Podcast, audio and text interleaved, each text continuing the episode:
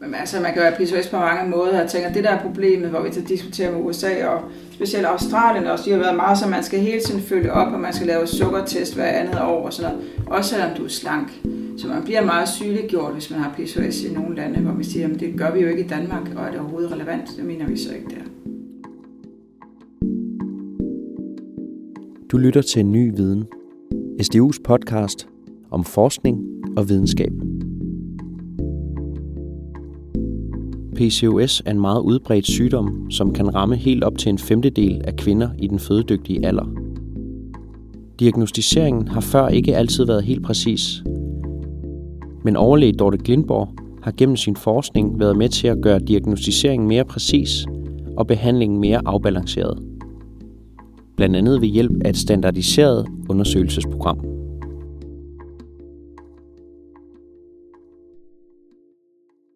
Dorte Glindborg, vil du øh, indledningsvis her præsentere dig selv og din forskning? Ja, altså jeg hedder Dorte Glindborg, jeg er overlæge på hormonafdelingen, altså endokrinologisk afdeling i på Odense Universitetshospital, og blev uddannet som læge i 1999, og så lavet Ph.D. på afdelingen, og så doktorafhandling. Og det, jeg har lavet forskning i, blandt andet, det er polycystisk syndrom øh, hos kvinder. Klinisk forskning har jeg lavet øh, både med registerforskning og kliniske studier. Jeg ved, at mange, inklusive mig selv, tænkte om PCOS, at det var en, en sygdom, der gjorde, at kvinder ikke kunne blive gravide. Øh, men hvad er det helt præcis, øh, PCOS gør ved, ved kvinder? Det er meget forskelligt. Øh, det vi siger, det er, at der er forskellige ting, der skal være opfyldt, for at man har øh, PCOS. Der er tre kriterier. Det er, at man skal have uregelmæssige menstruationer, man skal have noget med sit øh, mandlige hormon, som ligger forhøjet, så det er enten i en blodprøve eller på, øh, med hårvækst. Og så det tredje, det er, at man skal have små ægblære på sin øh, æggestokke.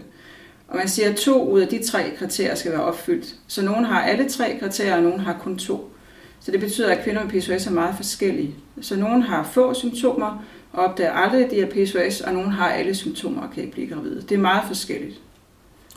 Og det er uregelmæssig menstruation og øget hårvækst eller forhøjet testosteron, der gør, at kvinder søger læge. Ja, det vil det være, fordi man kan ikke mærke, at man har de små ægblære. Øh, så, så det er forskelligt. Altså nu sidder jeg i en PCOS-klinik øh, en, cirka en gang om ugen med en gynekolog, hvor vi, vi har forskellige patienter, der bliver henvist. Så det er egentlig meget forskelligt, hvorfor de kommer, for nogle går også til behandling hos, øh, hos egen læge. Men dem, der kommer, det er specielt dem, der er generet af deres øh, øget hårvækst, og så er det også dem, der ikke kan blive gravide jeg har kunne læse mig frem til, at førhen har man øh, hvad skal man sige, stillet diagnosen på baggrund af måske kun en af de her, de her tre øh, symptomer. Er der, er der kommet en udvikling i det? Altså man kan sige, det, Mm. jeg har lavet forskning med PCOS i mange år. Jeg startede med at sidde i sådan en PCOS-ambulatorium for næsten 20 år siden.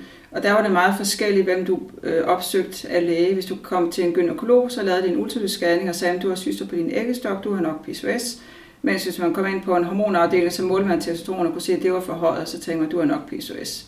Så det er blevet sådan, at man, man har sagt, at det må være standardiseret, og vi skal prøve at undersøge alle tre kriterier hos alle, for vi egentlig kan sige det. Så det skal gerne ensrettes noget mere. Så jeg tænker, at det er det, der ændrer sig over tid, og vi er blevet mere enige om, uanset hvilken læge man kommer ind til, at man gør det nogenlunde ens. Og er det, er det ens for alle, at alle tre symptomer viser sig, hvis man har PCOS? Det, nej, men altså for nogen har ikke alle tre kriterier. Der er nogen, der kan have regelmæssige menstruationer, og nogen har ikke nogen syster på æggestokkene. Så man skal egentlig bare have to ud af tre. Så okay. nogen har kun de to af dem, og nogen har alle tre. Og man kan være sikker på, at det er PCOS, hvis man har to ud af tre? Nej, det kan man netop ikke. Og det er også noget af det, som, som vi som hormonlæger egentlig er gået meget ind i, at, at man siger, at PCOS er en udelukkelsesdiagnose, så man kan faktisk kun få diagnose, hvis man har udelukket alt andet. Og det lyder ret umuligt. Altså det, det er sådan lidt, at man stiller nogle kriterier op og siger, hvad er det for en blodprøve, man skal være opmærksom på, og hvad skal man være opmærksom på, når man kigger på patienten, for man siger, at nu, nu er det altså PCOS, du har, vi skal ikke lede mere efter noget andet. Og det er, det er ligesom det, din, øh, din forskning har rettet sig mod, at kunne ja. præcisere det lidt mere. Ja, så det var mere sådan, vi har kigget på vores gruppe af kvinder med PCOS eller øget hårvækst, og set, hvad er det egentlig øh, for nogle undersøgelser, vi har lavet, og hvem er det, det er vigtigt at lave undersøgelserne på, hvordan kan man skære det ned, så det er noget, der kan fungere i en øh, gynekologpraksis eller en fertilitetsklinik, hvor man tænker, øh, at, at man kan jo ikke undersøge for alt, man skal have et standard setup af blodprøver, og undersøgelser, som er, er relevant for de her kvinder. Ja, du har været med til at, at ligesom skabe nogle retningslinjer for, øh, for sådan et øh, ja, standardiseret undersøgelsesprogram. Mm. Vil, du, øh, vil du prøve at fortælle om, om det? Ja, vi har lavet mere altså forskellige arbejder. Altså, det er jo sådan, vi har nogle øh, videnskabelige selskaber. Der er Dansk Gynækologisk Selskab og Dansk Endokrinologisk Selskab.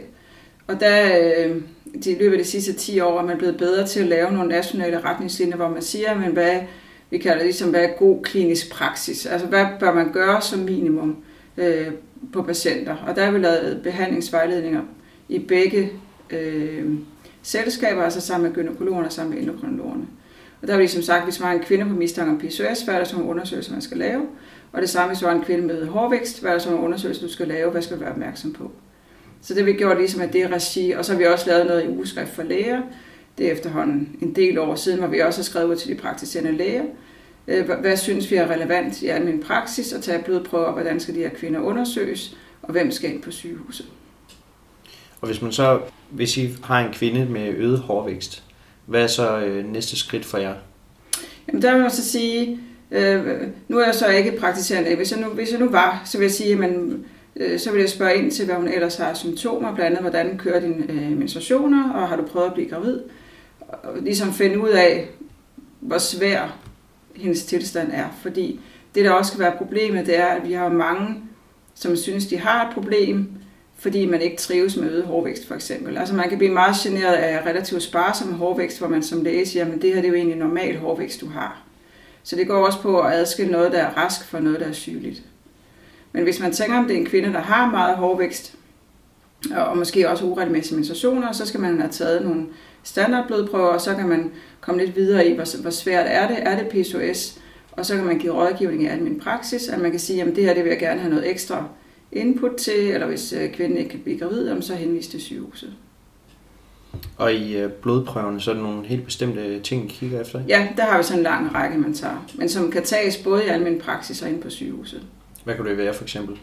Altså vi måler de mandlige hormoner blandt andet, så tjekker vi også øh, stofskifte, og det er også vigtigt at se, at man ikke er gået i overgangsalderen. Øh, der er nogle få kvinder, som går meget tidligt i overgangsalderen, og finde dem. Øh, og så screener vi for, om de har sukkersyge blandt andet. Og så er der sådan nogle sjældne arvelige tilstande, blandt andet fra binyren, som, hvor man kan have for mange forstater til mandlige hormoner. Så det er sådan en standardpanel, vi bruger.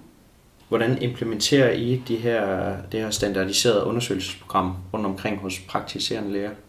Men der er sådan, uh, inde i sundhed.dk, der er der et link uh, til, hvilke blodprøver de bør tage. Og det bliver så opdateret en gang imellem. Så er der sådan en praktisk koordinator, øh, som har været inde over, så, man kan se, jamen, hvad er det, så man, og nogle gange så er der også i praktiserende læger, kan også skrive til os og spørge, men de slår egentlig op på den hjemmeside og kan se, hvad er det for nogle blodprøver, der er relevante, og så kan der være nogle tilfælde, hvor de har svært ved at tolke blodprøverne, og så skriver til os. Men egentlig så kører det øh, uden store problemer. Man kan sige, at det er mange kvinder, der har PCOS-symptomer. Man siger, at hvis man screener ret grundigt, så er det mere end 10 procent. Og det er jo kun en brøkdel, der kommer ind på sygehuset. Så jeg tænker, der er rigtig mange, der går ud i almindelig praksis. Og det er også en ret stor øh, procentdel af kvinder, der får det på et eller andet tidspunkt. I, ja, man siger, at det er der 10 procent, og så diskuterer man, at der er flere og flere, der får det, fordi hvis man tager på i vægt, så bliver symptomerne på PCOS mere alvorlige eller mere udtalte. Så hvis, hvis man har en befolkning, som, som i gennemsnit bliver tykkere og tykkere, så vil der være flere og flere, der får symptomer på PCOS. Øh, og lige præcis det her med vægt er også en ting, du har, du har set nærmere på ja. i forhold til p-pillebehandling og metformin. Ja, altså det, det vi snakker meget om, øh, og hvor man ikke er helt enig, det er fordi, altså mange kvinder tænker, nu har jeg PCOS, og så er det så sådan, det er. Men, men vægten spiller meget ind, øh, og man kan jo gøre meget selv, hvis man er overvægtig. Men der er også en stor normalvægtig population af kvinder med PCOS. Så der har vi prøvet at undersøge lidt, um, har de de samme risikofaktorer, og hvordan øh, udvikler de sig på sigt, øh, hvis man er normalvægtig? Hvordan har I øh, undersøgt det? Ja, der har vi lavet øh, registerforskning, og vi har et øh, forskningsenhed i Odense, der hedder Open, øh, som hjælper med at lave registerforskning, og der har vi prøvet at se øh, de kvinder, vi har haft i ambulatoriet for mange år siden, er der nogle af dem, der har fået diabetes, og kan vi sige noget om det, hvordan var deres øh, vægt, dengang vi så dem første gang, og der kan vi se, at hvis man var normalvægtig, så har man ikke den samme langtidsrisiko for at få for, for eksempel altså sukkersyge og for højt blodtryk, hvis man er normalvægtig, som hvis man er overvægtig. Så det tænker man, det er sådan et ret vigtigt budskab at give, hvis man kommer i ambulatoriet, og man er bekymret for, at man har PCOS. Så man siger, hvis du er slank, så er det ikke hjertekarsygdom, du skal stresse over, eller det er ikke øh, sukkersyge, fordi der ved vi, at, at øh, det, at du holder dig slank, det er en rigtig god øh, prognose, øh, du har så. Og hvordan er det, medicamenterne de, øh, de fungerer hver især? Det, altså der kan det være svært at behandle. Hvis vi har mange i ambulatorier, som kommer overvægtige, og som har PCOS også fordi de er overvægtige, hvor vi har ret få remedier til at få dem ned i vægt. Og der kan vi give uh, metforminbehandling, som er et diabetespræparat, men man taber sig ikke ret meget af det. Men det kan give en mere regelmæssig cyklus, så der er nogen, der bliver rigtig glade for det, og som bliver gravide på det. Men at tabe så meget, der har vi ikke så mange gode præparater til PCOS. Og der er det som almindeligt i befolkningen, at det er svært at få vægten ned. Og måske er det endnu sværere, når man har PCOS. Det er der noget, der tyder på. Så uanset hvad, så man siger, at du er overvægtig, og du bør tabe dig, men, men, men vi har ikke så meget ekstra at gøre med af medicin, og det er noget, der foregår mest ud af min praksis, men det er jo en svær opgave, som vi ikke rigtig har løst endnu. Hvor nemt i gåsøjne er det at behandle PCOS? Det kommer lidt an på, hvilke symptomer man har. Man siger, sådan med øget hårvækst er rigtig svært at behandle. Fordi øh, selvom man har PCOS, så ligger de mandlige hormoner ikke specielt højt. Så det er også noget at gøre med mange af kvinderne, vi har i ambulatoriet, som har meget hårvækst. De er også meget følsomme for mandligt hormon. Så de laver hårvækst, også selvom de mandlige hormoner ligger næsten normalt. Så selvom man prøver at dæmpe de mandlige hormoner, det kan man gøre blandet med p-piller, og så den hårvækst, der er der, den bliver simpelthen ved med at være der. Og selvom man kan give laserbehandling øh, i ansigtet eller på kroppen, så er det ret dyrt, og det er noget, man skal gentage igen og igen. Så det er noget, som de tit er ret kede af, det er den her hårvækst, som vi, vi har jo ikke, øh, vi har ikke mulighed for at fjerne alt håret på kroppen. Det kan ikke rigtig lade sig gøre. Så det er også nogle gange noget det, vi snakker med folk om, at, at man også skal leve med PCOS i en vis grad. Man kan ikke øh, få det til at gå væk. Specielt kan man ikke få den her hårvækst til at forsvinde. En kvinde, der har PCOS, hvad, øh, hvordan påvirker det hendes chancer for, for at blive gravid? Jamen, det kommer meget på, hvilke symptomer der er på PCOS. Hvis man har regelmæssige menstruationer, så er chancen jo god for at blive gravid, fordi så har man regelmæssig ægløsning. Og så tænker man, så vil man have de samme chancer, som en anden kvinde har. Så det kommer selvfølgelig an på, hvordan øh, ægtefælden er, øh, og hvor gammel man er. Men hvis man ikke har nogen ægløsning, øh, så kan man have behov for fertilitetsbehandling til at give øh, ægløsning. Og de behandler kun, hvis det er, man er øh, med BMI under 30. Så vi har en overvægtig gruppe af kvinder med PCOS, der har det svært, fordi de skal tabe sig før de kan komme i betragtning til fertilitetsbehandling, og det er jo noget, der bliver diskuteret i medierne lige nu. Problemet er, at hvis man er overvægtig, jamen så er der også en øget risiko gennem graviditeten. Så der er nogle regler det offentlige for, hvornår man kan få øh, fertilitetsbehandling. Så det kan være ekstra hårdt ramt, man siger, at du, du har ingen menstruationer, men du kan heller ikke få hjælp til at få dine menstruationer, før du taber dig. Når du siger øget risiko, hvad mener du så? Jamen det der er, hvis man er overvægtig gennem graviditeten, så har man øget risiko for at få diabetes. Man har øget risiko for at få et stort barn, som ikke kan komme ud under fødslen, så det giver også større kommunikationer for selve fødslen. Og øget risiko for kejsersnit. Det er jo så endnu en, endnu en grund til, at I har fokuseret så meget på, på det her med vægt. Ja, altså man kan sige, det er også, at hvis du er overvægtig og PCOS, så har du en højere risiko for langtidsfølger med, med hjertekarsygdom og diabetes. Og så har du øh, også udtalt omkring øh, det her med p-piller og metformin, at en kombination måske faktisk er, er den bedste løsning. Ja, altså det der jo er, det er, at vi skal jo give noget rådgivning til de kvinder, der kommer, hvilken behandling øh, skal man give til PCOS. Altså der er ikke nogen sådan standardbehandling. Det går meget på, at man snakker med kvinden om, øh, hvilke symptomer de har, og så retter man behandling mod det. Og det er klart, hvis det er en kvinde, der gerne vil blive gravid, så vil man ikke give p-piller. Men hvis der er en kvinde, der har problemer med øget hårvækst, øh, og ikke har nogen menstruationer, så kan p-piller være en rigtig god behandling. Problemet med p-piller, det er, at man tager i gennemsnit en smule på på p-piller, det er ikke så meget. Men hvis man kombinerer det med metforminbehandling, så har vi fundet ud af, at det giver et mindre vægttab, og det er i hvert fald med til at holde vægten stabil. Ja, fordi set over et år, så tager patienter øh, på p-piller i gennemsnit et kilo på, mens ja. patienter, der får metformin, i gennemsnit taber sig 3 kilo. Ja, lige præcis. Og så har I fundet ud af, at en kombination i gennemsnit giver et vægttab på øh, 1,9 kilo. Ja. Så det er jo ikke mega øh, forskel, og man kan sige, det, det der jo er, når man laver et studie, så ser man en gennemsnit over en population, og det der studie var der som måske 25 til 30 øh, kvinder i hver gruppe. Så der er jo nogen, der tabte sig meget, og nogen, der tabte sig ikke så meget. Så det er også noget, man snakker med, med kvinderne om, hvilken behandling er de mest motiveret for. Og nu kan man sige, lige nu var der også meget med, med p-piller. Dengang vi lavede studiet for, jamen det var mere end 10 år siden, vi planlagde det, der brugte man mere p-piller, end man gør i dag. Men, men p-piller er stadigvæk det mest effektive, vi har til hårvækst, fordi det får de mandlige hormoner til at falde. Det gør metformin ikke. Og hvad er grunden til, at, øh, at brugen af p-piller er, er faldet? Jeg ved ikke, om det er faldet, men, men det er jo mere, altså man har mere fokus på de negative effekter, der kan være af p-piller generelt. Øh, der kan være effekter på, altså dels p-piller får de mandlige hormoner til at falde meget, så nogle, der føler seksuelt, kan der være ændringer. Der kan også være ændringer med mental, øh, hvordan man har det. Der er fokus på risiko for depression under p-piller. Så vi snakker jo egentlig meget med patienterne om, at du har meget hårvækst. P-piller kan være en god løsning for dig, men, men det er ikke alle, der trives på p-piller. Og nogle trives rigtig godt, fordi man får menstruationerne igen, og de mandlige hormoner bliver hæmmet, men andre har bivirkninger og trives ikke på p-piller. Så der må man ligesom sige, at det er en individuel vurdering. Man kan ikke sige det på forhånd, før de starter. Men det er noget, vi snakker med patienterne om, og så bliver det fuldt op, hvor man så siger, hvordan er du trives, vil du gerne fortsætte. Så I giver dem ligesom øh, muligheden for at prøve med p-pillerne, og ja. så efterfølgende, så kan det være, at de udfaser det igen? Ja. Og hvordan er det helt konkret, at den forskning, du har været med til at lave, øh, skiller sig ud fra den tidligere? Men jeg tænker, vi har jo egentlig lavet forskellige studier, og noget af det, vi har lavet, det er også et nordisk samarbejde, hvor vi har set mere på den slanke gruppe af kvinder med PCOS. Så vi lavede registerforskning på de danske data, men så har vi sagt, at vi må jo se på andre lande, om det er det samme. Og der har vi så lavet nogle kliniske studier, hvor vi har samlet de nordiske data på de slanke kvinder, og prøvet at sige noget mere om, at PCOS er ikke bare PCOS. Man skal se på, altså hvordan man ellers er, specielt med, med vægten, og hvor man kan sige, at de slanke kvinder er ikke bare PCOS, de har en bedre prognose på sigt.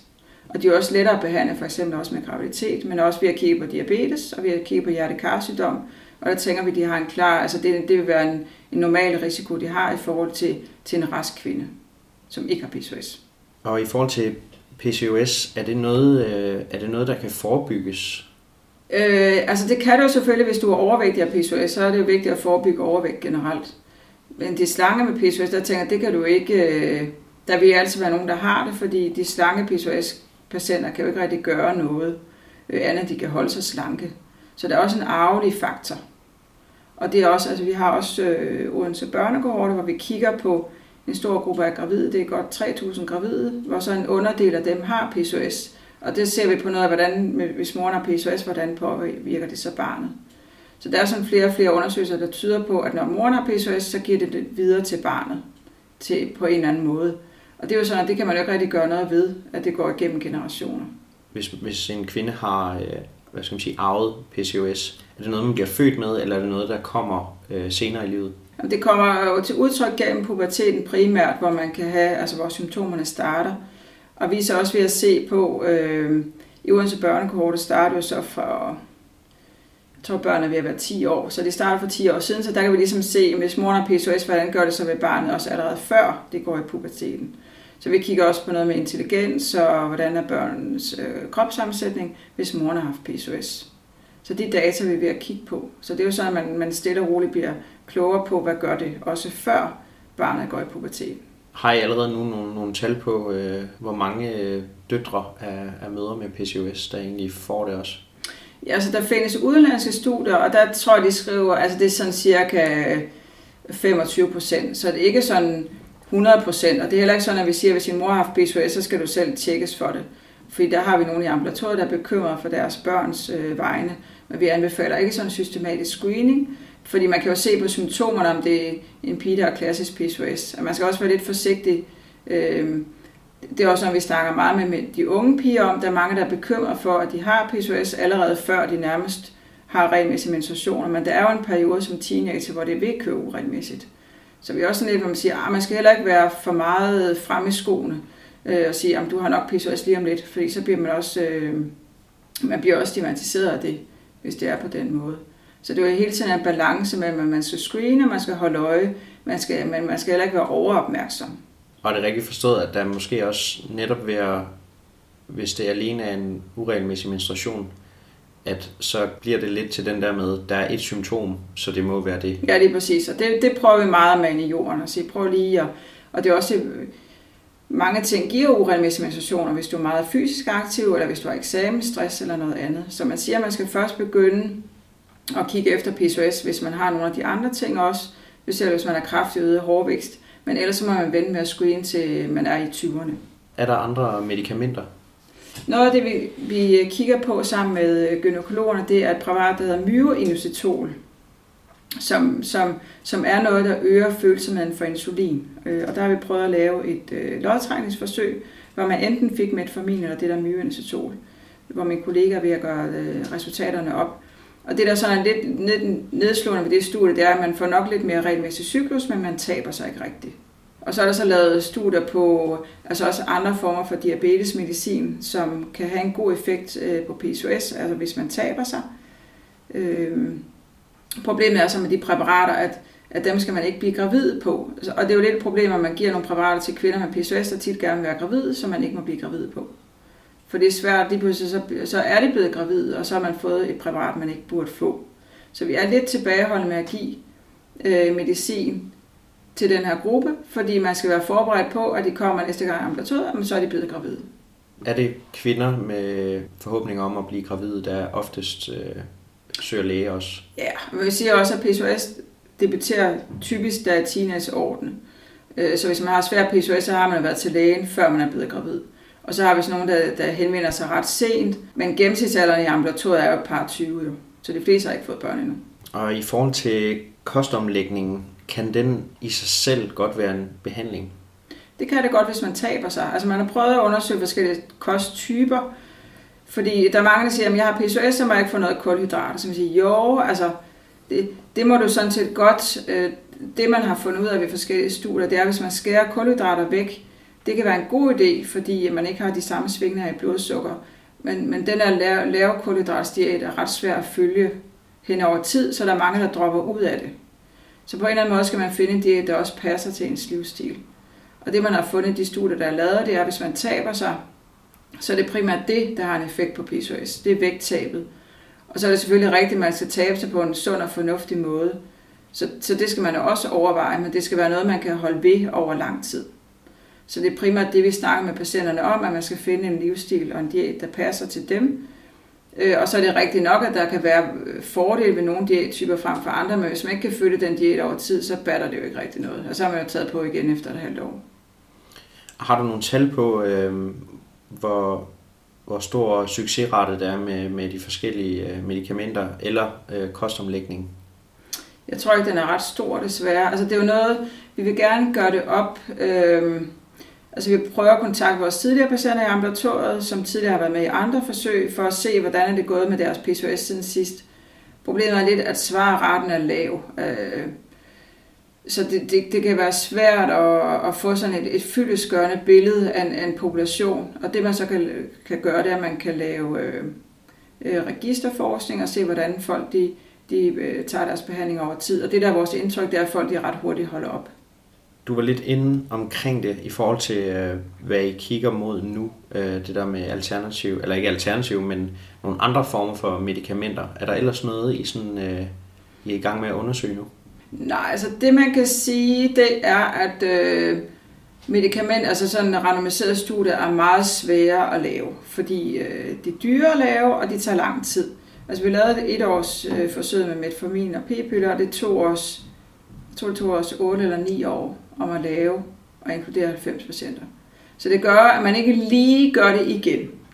Øh, men, men det vi har gjort, det er, at vi er blevet kontaktet af, af hvad hedder det, Portugal, som har øh, et, et studie i gang, hvor de gerne vil give en kombinationstablet, som, som, øh, som indbefatter altså flere forskellige præparater på en gang, øh, som sådan et, øh, et, øh, et startstudie, hvor vi har sagt, at vi gerne vil være med som et center. Øh, og det, det går så, der giver man noget, der også hedder øh, i lav dosis, øh, og metformin sammen. Og så har man et vanddrivende præparat, der hedder Og så vil vi ligesom se, om det, om det skulle være godt. Men igen, så har man det problem, at det er et præparat, man ikke må blive gravid på. så så problemet med mange af de studier, man kan lave hos øh, kvinder med PCOS, det er jo, at, at under, under studiet må de ikke blive gravide.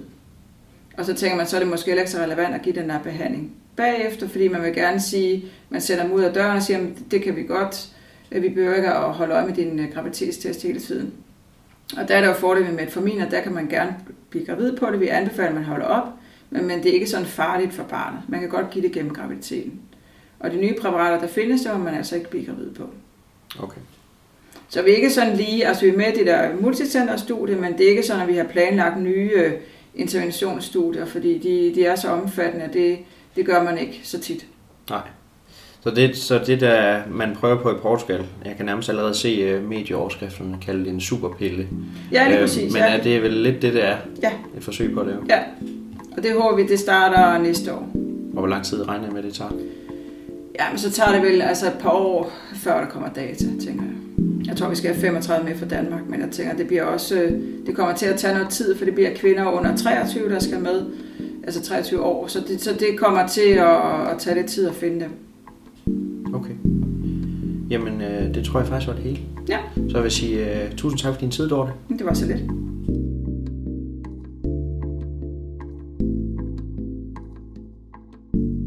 Du har lyttet til Ny Viden podcast. Dette afsnit var produceret af mig. Mit navn er Nikolas Hansen. Tak fordi du lyttede med.